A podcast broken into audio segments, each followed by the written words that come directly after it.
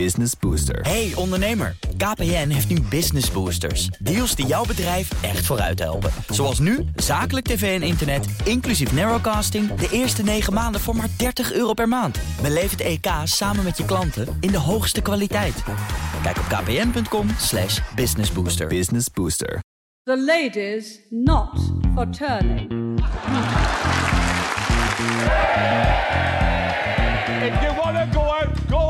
But if you stand again, I'll lord you out. Make your mind up. Are you excited about another election? You're joking.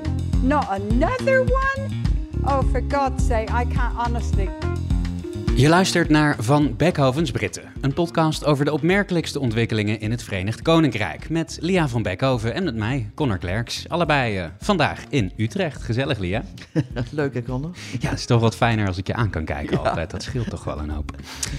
Ja, we gaan het eh, eh, wederom hebben. eh, ik geloof dat het aflevering 2 was of aflevering 3. Dus dat is alweer ruim een half jaar geleden. Maar toen hadden we het over Rwanda. Nu, inmiddels is Suella Braverman weg eh, als minister. Maar haar droom om vluchtelingen op een vliegtuig naar Rwanda te zetten, die is nog springlevend. Ondanks het feit dat het eh, Britse Hoge Rechtshof een streep heeft gezet door de plannen van de regering van Rishi Sunak. Misschien is het handig, om nog even kort samen te vatten wat Sunak en zijn regering eigenlijk wil en waarom het Hoge Rechtshof heeft gezegd dat dat niet kan of niet mag. Ja, ik denk ook niet dat. eh, ik weet niet of die droom van Swella eh, Braverman nog eh, recht overeind staat. Haar droom misschien wel, maar als plan, als regeringsplan. zitten er zoveel haken en ogen aan dat je je af kunt vragen of er ooit één asielzoeker vanuit Groot-Brittannië naar Rwanda gevlogen gaat worden. Hm, ja. Kijk, ehm, eh, toen Suella Braverman nog minister was van Binnenlandse Zaken, toen zei ze inderdaad: Ik droom ervan. Dat zei ze in een artikel voor de Daily Telegraph, dat ze ervan droomde om een toestel vol asielzoekers naar Rwanda te zien gaan. Dat was letterlijk inderdaad haar droom. Maar goed, eh, dat is echt een ding geworden. Eh, de afgelopen paar jaar eh, roept en vooral sinds hij premier is, Sunak, stop de boot. Dat is één van zijn grote, belangrijkste kernpunten hè, van zijn politiek. Stop de boot. En de Ja. enige manier, denkt hij, waarop hij de boten kan tegenhouden... en dat, daarmee bedoelt hij die boten van eh, die mensen die het kanaal oversteken... de enige manier is om een afschrikwekkend voorbeeld te hebben... en dat is Rwanda. Ja. Nou, dat klopt wel, het afschrikwekkende. Dat vond tenminste het Supreme Court ook. De hoogste eh, juridische instantie in het Verenigd Koninkrijk. En die zei, ja, dat kan niet. En het kan niet omdat Rwanda ehm, niet veilig is voor asielzoekers. Ehm, en dat wist de Britse regering altijd al. Ik bedoel, iedereen weet, Rwanda ja, plundert buurlanden, sluit dissidenten op, eh, schiet eh, oppositieactivisten dood, eh, stuurt vluchtelingen terug. Israël heeft destijds, geloof ik in 2013, een contract over gesloten hè, voor hetzelfde. En toen bleek dat asielzoekers uit Israël naar Rwanda verscheept werden... en dat Rwanda ze doodleuk terugstuurde naar de landen waaruit ze gevlucht waren. Dus zei de Supreme Court, omdat Rwanda dat doet... is het niet een veilige plek om asielzoekers heen te sturen. Ja, Kijk, de, ehm, de Supreme Court, opperste rechtbank, had niets tegen uitbesteding van asielaanvragen naar derde landen. Maar ze moeten wel veilig zijn voor asielzoekers. En dat is Rwanda niet. En nou heeft dus de Britse regering besloten, weet je wat? In dat geval gaan we een noodmaatregel, een noodwet, door de Kamer proberen jassen. En die noodwet zegt dat Rwanda veilig is. ja, ja. ja, dan zal het wel zo zijn als het in de wet staat. Hè? Ja, als, het, als jij zegt dit is zwart en ik zeg dit is wit... en je maakt een wet en die zegt dit is wit, dan is het toch wit? Ja, ja, doet me denken aan een paar jaar geleden in eh, de Tweede Kamer in eh, Den Haag... dat er een wet werd aangenomen waarin stond dat Nederland geen belastingparadijs was. Oh ja. Oké, ja, dat opgelost. Handig, hè? Ja, Ja. heel veel populistische leiders in, laten we zeggen, minder democratische en meer autocratische staten maken daar ook gebruik van. En zoals iemand ook zei, ja, als je zo'n wet kan aannemen, eh, dan maak je van fantasie eh, werkelijkheid. En dan heeft Groot-Brittannië sinds, of dan heeft Engeland sinds 1966 alle WK's gewonnen. maar goed, krijg je zo'n wet erdoor? Ja, da- daar wordt hij al interessant, hè? Want eh, Mm. nu hebben we het nog over eh, de wens... Ja, eigenlijk wil ik nog een stapje terug, want we hebben het nog niet eens over de wens van het kabinet van Sunak. Want die zijn hier helemaal niet per se eensgezind in. Hè? We weten dat Rishi Sunak dit graag wil om dus te kunnen voldoen aan, aan, aan zijn stop de boats. Maar er zijn ook kabinetsleden die zich al uitgesproken hebben hier tegen. Precies, want zij zeggen, kijk, als je zo'n wet aanneemt, dan betekent dat dat uh, hij natuurlijk weer wordt uitgedaagd. En dat betekent dat ook dat je alle verdragen schendt die te maken hebben met mensenrechten en waar jij aan vastzit. Dat zijn niet alleen binnenlandse Engelse wetten waar hè, mensenrechten ter sprake komen, maar dat geldt natuurlijk ook voor het Europese Hof van Mensenrechten, de Europese Conventie. En dat geldt natuurlijk ook voor uh, de Conventie van Vluchtelingen van de VN bijvoorbeeld. Um, maar, zegt Soenek, ik ga proberen om die netjes te omzeilen. En niemand ziet hoe dat kan. Niemand ziet hoe dat kan. Dus uh, daarom ook, zoals je zegt, is de verdeeldheid uh, in, het, in het kabinet.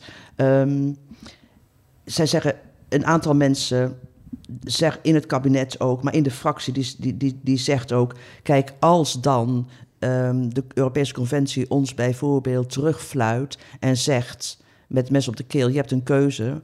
Of je houdt je eigen wet tegen en je blijft bij ons of niet. Willen wij dan uitgezet worden en in dezelfde club terug, terechtkomen als landen als Rusland of Wit-Rusland ja. bijvoorbeeld? Hè, dat, dat is natuurlijk niet uh, goed uh, zacht, uh, gezegd voor de internationale reputatie van het Verenigd Koninkrijk. Dus, en bovendien, als je zo'n omstreden noodwet aanneemt, hè, waarbij je dus zegt, we houden geen rekening met mensenrechten als het gaat om asielaanvragen, asielvraagstukken, dan gaat dat ook weer vertraging opleveren. Want dan gaat dat aangevochten worden. Dan krijg je nog meer beroepszaken. Dus dat hele idee. En echt, Conor, het speelt al jaren. Um, uh, vanaf 2019 wordt er gepraat door Boris Johnson, toen hij nog premier was, over asielzoekers naar Rwanda sturen. Uh, vijf Britse ministers hebben zich ermee bezig gehouden. Hm. Drie premiers hebben zich erover gebogen. Er is 165 miljoen aan Rwanda uitgegeven hiervoor. En tot nu toe is er 0,0 asielzoekers naar Rwanda gestuurd. En het gaat ook eigenlijk maar over een heel klein project. We hebben het over 200 of zo asielzoekers die in aanmerking zouden komen. Begrijp je, om naar Rwanda gestuurd te worden. Per jaar of in totaal? Per jaar. Ja. Dus het, het is zo'n klein aantal. Het is zo'n klein aantal. En dit, deze hele kwestie Rwanda is zo groot geworden. Het is een boegbeeld, het is een symbool, begrijp je? Wat helemaal niet ja, de lading dekt. Hmm. Ja, er zit ook een soort rare uh, redenering eigenlijk achter als je zegt... Rwanda is een, een middel eigenlijk. Want als je het hebt over 200 asielzoekers en, en dat kost dus 160 miljoen of 165 miljoen euro... ja, dan, dan ben je het niet uit efficiëntieredenen aan het doen. Dan ben je inderdaad een signaal af aan het geven. Maar als Rwanda zo'n enge plek is... dat haalt dan ook alweer een beetje de grond onder je betoog... dat je best asielzoekers naar Rwanda zou kunnen sturen, toch? En het rare is ook, kijk, het aantal um, uh, illegale vluchtelingen, hè, dus, dus mensen die voor het grootste deel het Verenigd Koninkrijk binnenkomen uh, via die bootjes over het kanaal, uh, dat zijn er nu 55.000, dus een aantal behoorlijk gestegen. Maar de Britten hebben ook een asielovereenkomst gesloten met Albanië. En dat, heeft, dat is echt succesvol. Hmm als je het tenminste hebt over het reduceren van het aantal migranten. Dus heel veel migranten, vooral uh, al, al, Albanese, die komen niet meer naar het Verenigd Koninkrijk. En dat was tot nu toe, uh, tot niet zo lang geleden in ieder geval, de grootste groep. Begrijp je? Ja. Dus daarom zeggen ook, wat zou ik zeggen, meer verstandige uh, Britse politici, waarom niet meer van dit soort deals afsluiten? Ja, precies. Maar ja, dus, dus ja. wat je zegt, het is echt, het is een, een boegbeeld geworden van een soort van politiek. En als je niet beter zou weten, dan zou je bijna zeggen dat de Britse regering probeert om daarmee aandacht af te leiden van andere zaken waar het de Britten wel om gaat. Wat maken de Britten zich echt zo ontzettend veel zorgen om 55.000 bootjes mensen? Vooral als we over een paar dagen horen dat de legale migratie is toegenomen dit jaar tot 700.000. Nee, het grote probleem voor de Britten is nog steeds bestaanszekerheid. Ja, ja. De onkostencrisis, levensonderhoud, daar gaat het om. Dus dit is echt weer, denk ik, proberen weer een weg te drijven tussen de Labour-partij, de oppositiepartij en de regeringspartij. En dan Rwanda als. Ja. Als, Ja. als vlakstok gebruiken. Want, want als, we, als we dan kijken naar zeg maar, het partijpolitieke aspect daarvan, dan, dan zie je dat aan de ene kant heeft Sunak natuurlijk net eh eh, Suella Braverman ontslagen en in dezelfde beweging, niet op dezelfde post, maar wel eh, ehm, David Cameron aangetrokken, die toch wel een soort de meest centristische Tory is van, Ja. de, van de afgelopen premiers die ze gehad hebben. Ehm, aan de ene kant lijkt dat dus een beetje een soort richting het midden op te schuiven, maar dit beleid is dan toch alweer heel erg rechts. Hoe verklaar jij dat? Ehm, het is zo'n belangrijk symbool geworden voor het succes van Rishi Sunak... Ja. dat hij niet anders kan dan een versie van Rwanda, hoe dan ook, er doorheen te krijgen. Ja, ja, hij kan, kan niet meer terug en hij kan niet Hij zonder staat- gezichtsverlies. Ja. Hij staat onder enorme druk van zijn Brexiteers, hè, waarvan Ja. de vroege minister van Binnenlandse Zaken, Suella Braverman, er één van was. Eh, dus vindt dat hij niet zonder hen kan. En misschien heeft hij daar gelijk in, politiek gesproken. Aan de andere kant zie je nu voor het eerst die, wat je noemt, centristische eh, eh, kabinetsleden en vooral fractieleden. Voor het eerst gaan die ook eh, een vuist proberen maken en zeggen van hallo, tot zover en niet verder. Ja. Als de kwestie is van eh, schenden van mensenrechtenconventies en daar uitgezet te worden, dan eh, houden wij de eer aan ons en dan vinden wij dat wij er tegen gaan stemmen. En dan is het mogelijk dat als de Labour-partij bijvoorbeeld deze kwestie ehm, te- tegen deze wetsvoorstel, dit nieuwe wetsvoorstel gaat stemmen, dat ze dan steun krijgt van een aantal mensen uit de conservatieve partijfractie. En dat is behoorlijk ongehoord. ja. Zover is het nog niet, maar daar lijkt het wel naar uit. eh, daar ziet het wel naar uit dat het zover wel gaat komen. Ja, ja, precies. Maar misschien is het ook voor eh, eh, leden van de, de conservatieve fractie, zowel op de wat radicalere flank als, als in het midden, best wel een opportun moment om alles of niets te gaan, om het zo maar te zeggen. Want het lijkt er toch heel erg op dat de volgende verkiezingen nu al verloren zijn. Dus ja, waarom niet? Waarom doe je nu niet een, een, een gooi om jouw partij toch naar jouw kant te trekken? Ja, om, ik weet niet of het, de kant, of het jouw kant is, hè, om te zeggen van eh, wij eh, riskeren het risico om uit eh, de conventie van, eh, laten we zeggen, landen waarmee wij ons associëren, zoals eh, die 48 landen die lid zijn of die zich hebben aangesloten bij de Europese Conventie voor Mensenrechten, Ja. om door die club buitenspel gezet te worden. Ik bedoel, is dat in het belang van de conservatieve partij? Willen ze onder die noemer, onder die vlag de verkiezingen in? Ja. Ik vraag het me af. Een aantal wel, maar ik denk een groot aantal niet. Ja, ja, en ook die mensen die dat dus, dus per se niet willen, voor hen eh, kan dit ook een moment zijn om juist te zeggen: we, we moeten nu de, eh, ik wilde zeggen de boot de juiste kant op krijgen, maar dat is een beetje een ongelukkige metafoor. Maar eh, ja, eh, het is niet zo, denk ik, als je. eh, eh, Stel je bent nu een soort eh, jonge versie van David Cameron en je denkt: eh, mijn partij moet deze kant op. Ja, als de peilingen al zo laag zijn, wat, wat let je om het te proberen? Omdat ze dan nog lager kunnen. ja, dat is waar. Ik denk, ik denk dat heel mensen daar, veel mensen daarvan ook, daar ook bang voor zijn binnen de conservatieve partij. Ja. Want nogmaals, het is niet iets waar de Britten fantastisch van wakker liggen, waar ze zich echt heel erg veel zorgen over maken. Ehm, en bovendien denk ik, en dat is wel interessant, dit wordt wel de eh, inzet van de richtingenstrijd. eh, die gevoerd gaat worden mochten de conservatieven volgend jaar de verkiezingen verliezen. Ja. En dan gaat er toch, is de verwachting in ieder geval, onder een nieuwe leider een ruk naar rechts gemaakt worden. En dan zou best kunnen dat dit inderdaad, hè, die nieuwe Rwanda-wet, die noodwet, die extreme wet, dat dat inderdaad inzet wordt Ja. voor zo'n campagne voor een nieuwe leider. Ik denk het wel. Ja, want op dit moment, als je kijkt naar hoe de verhoudingen in, in, in het eh, lagerhuis zijn. eh, ik proef bij jou dat je niet denkt dat die wet erdoor zou kunnen komen. Nee, ik denk dat zitten zoveel haken en ogen aan. Hij, Ja. kan, de- hij kan over zoveel hordes vallen. Maar Sunak heeft zich ingebokst. Eh, en op dezelfde manier, en daarom doet het me echt denken aan Brexit. Op dezelfde manier waarop Boris Johnson dat deed. Hè. Daarom zeg ik ook, het is een, een fantasiewetje. Ja. Eh, je, je denkt dat je, je, je schetst de Britten in dit geval een werkelijkheid voor die geen werkelijkheid is, die fantasie is. Je schuift de realiteit aan kant. Voor een plaat loop je er tegen te hoop en kun je niet anders dan bakcel halen. Weet je nog eh, van Brexit, wat de Britten allemaal beloofd werd? Ja, Hè? ja. Eh, Ze konden zonder de Europese Unie konden ze deals, handelsakkoorden sluiten met de Verenigde Staten, met China. Terwijl de handelsakkoorden met de Europese Unie bleven hetzelfde. Ja. Ze waren geen lid meer, dus kregen zoveel geld terug En daarmee konden ze een heel nieuw gezondheidszorg uh, financieren. Hè, onder Brexit zou het zelfs s'nachts niet meer regenen. Uh, of alleen maar s'nachts meer regenen. En overdag. Nou, oké, dat laatste ja. ik erbij. Maar dat was een fantasie die ook natuurlijk stuk liep op realiteit. Ja.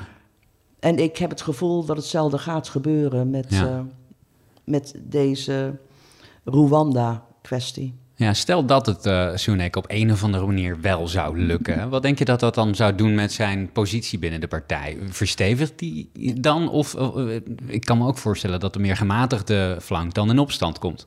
Ja, dat is dus ook uh, het, het, probleem van hem. Dat is ook zijn zorg. Maar het ligt er aan waar hij steun vandaan wil halen. Ja. En ik denk op dit moment uh, moet het gezien worden als een overwinning voor hem... als hij die wet er inderdaad doorkrijgt. Maar stel hij krijgt de wet erdoor, wat ik me afvraag... misschien wel door het Lagerhuis, maar zeker niet dan denk ik door het Hoge Huis. Um, stel hij krijgt de wet erdoor en stel hij wordt niet aangevochten in allerlei andere beroepshoven...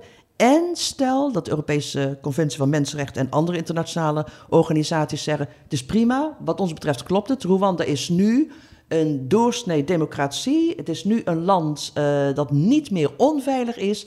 Dan is dat een fantastische overwinning van. Ja. Maar zie jij dat gebeuren? Nee, nee, dat. Uh, denk ik niet. Precies. We, we, hebben het al uh, zijdelings over het Europese Hof voor de Rechten van de Mens gehad. En, en, de andere conventies die eigenlijk, uh, ja, waar Sunak zich tegenuit zou, of tegenin zou gaan als hij met deze wet komt. Wat doet dat met het vredesproces in Noord-Ierland? Want daar is het Europese Hof een, een hele belangrijke partij, toch? He, precies, helemaal, helemaal waar. Dat is ook zo merkwaardig, of misschien niet. Maar het valt mij wel op dat daar dus niet over gesproken wordt. Maar je hebt gelijk, het Goede Vrijdagakkoord, het Vredesakkoord in Noord-Ierland... na 30 jaar troubles, mini-burgeroorlog... eindelijk, eindelijk, eindelijk werd daar vrede gesloten. En die vrede is gestut door uh, de Europese Conventie van Mensenrechten. Ja. Dus als je daaruit terugtrekt... Dan, zou, dan, dan betekent dat ook dat hele belangrijke pijlers essentiële pijlers van dat akkoord niet meer gelden of op een andere manier um, opgevangen moeten worden en herschreven moeten worden.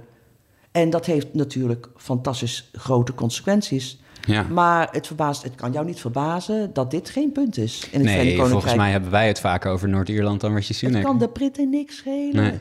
Politici niet en zeker de Britten ook niet wat er gebeurt in Noord-Ierland. Dus als je dan inderdaad zegt tegen conservatieve politici, maar wat zijn de consequenties van zo'n uh, Rwanda, Rwanda noodwet voor het vredesproces in Noord-Ierland? Dan zeggen ze hoezo niks. Um, dus of ze weten het niet, oprecht niet, of het kan ze los schelen. ja. Zometeen gaan we het hebben over de geest van prinses Diana, maar nu eerst een korte break.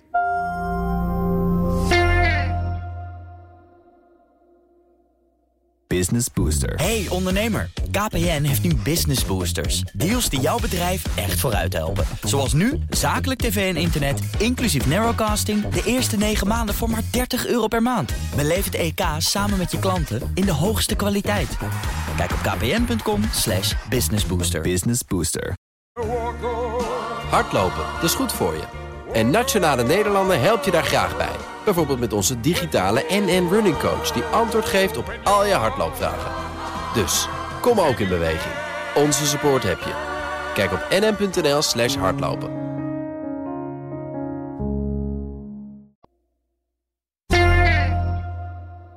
Lia, het uh, zesde en laatste seizoen van The Crown is begonnen. En de eerste recensies die zijn er.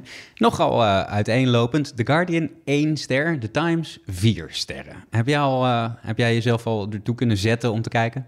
Ik heb gekeken zodat jij het niet hoefde te zien. Dankjewel.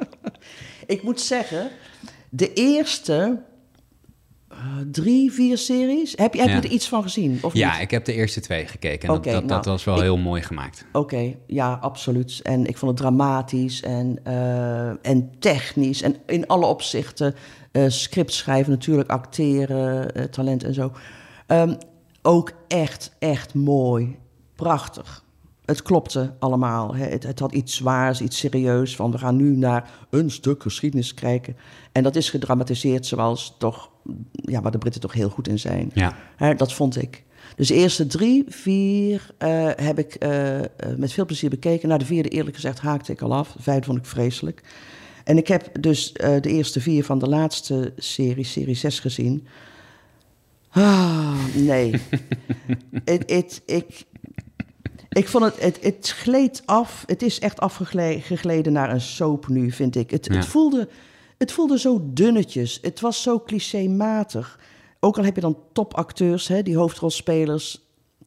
Ik, Charles klopte niet, vond ik. Ik vind alleen in die rollen passen. Dit is allemaal erg persoonlijk, hè, maar goed.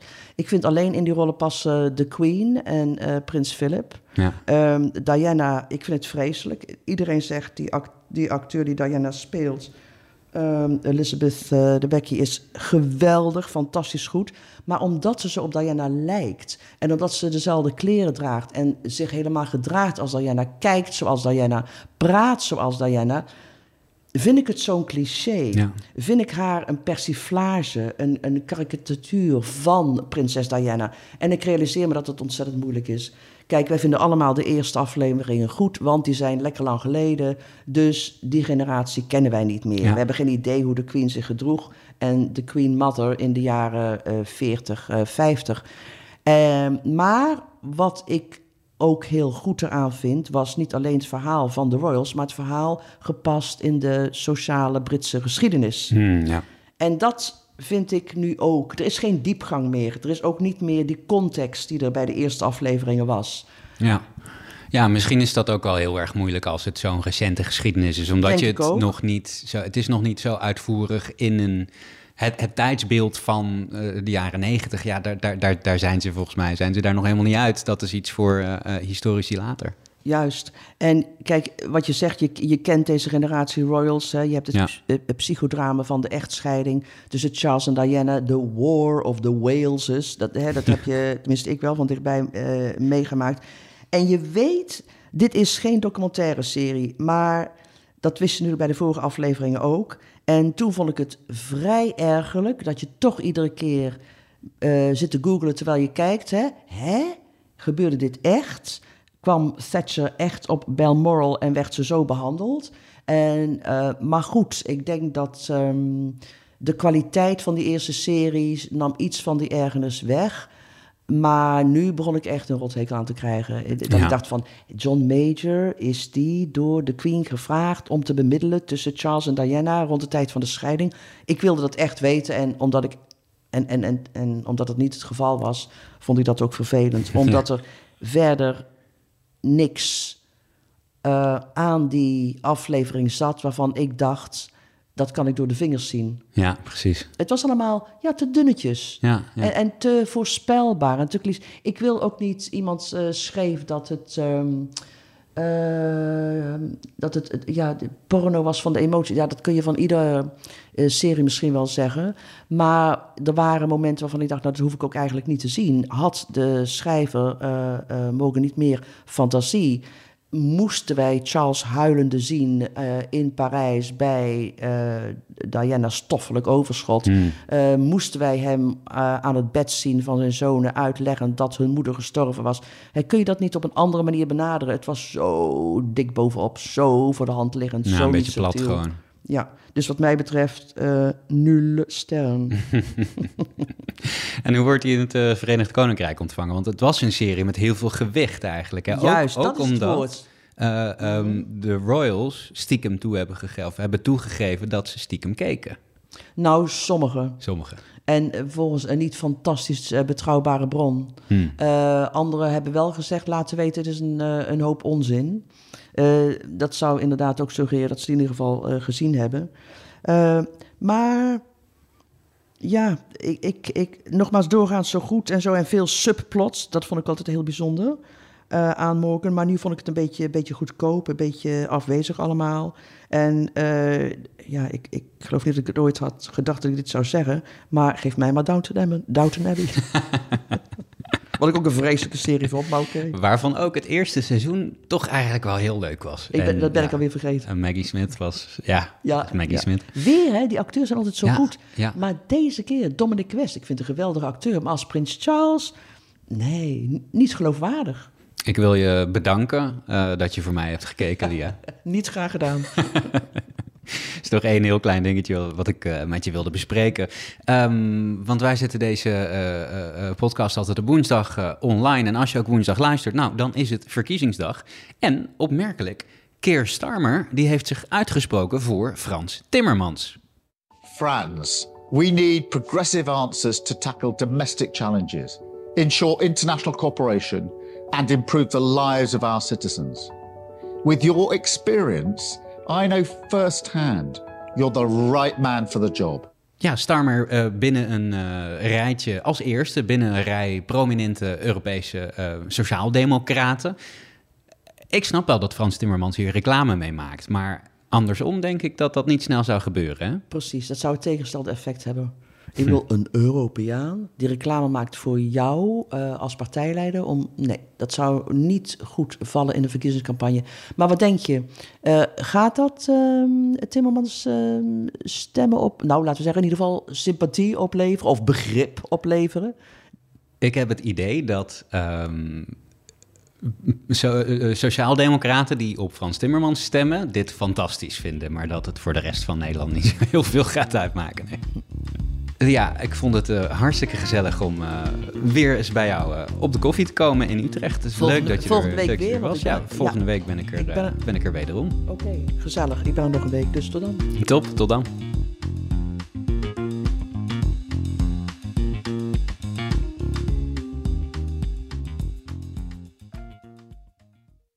Business Booster. Hey ondernemer, KPN heeft nu Business Boosters. Deals die jouw bedrijf echt vooruit helpen. Zoals nu, zakelijk tv en internet, inclusief narrowcasting... de eerste 9 maanden voor maar 30 euro per maand. Beleef het EK samen met je klanten in de hoogste kwaliteit. Kijk op kpn.com slash businessbooster. Business Booster.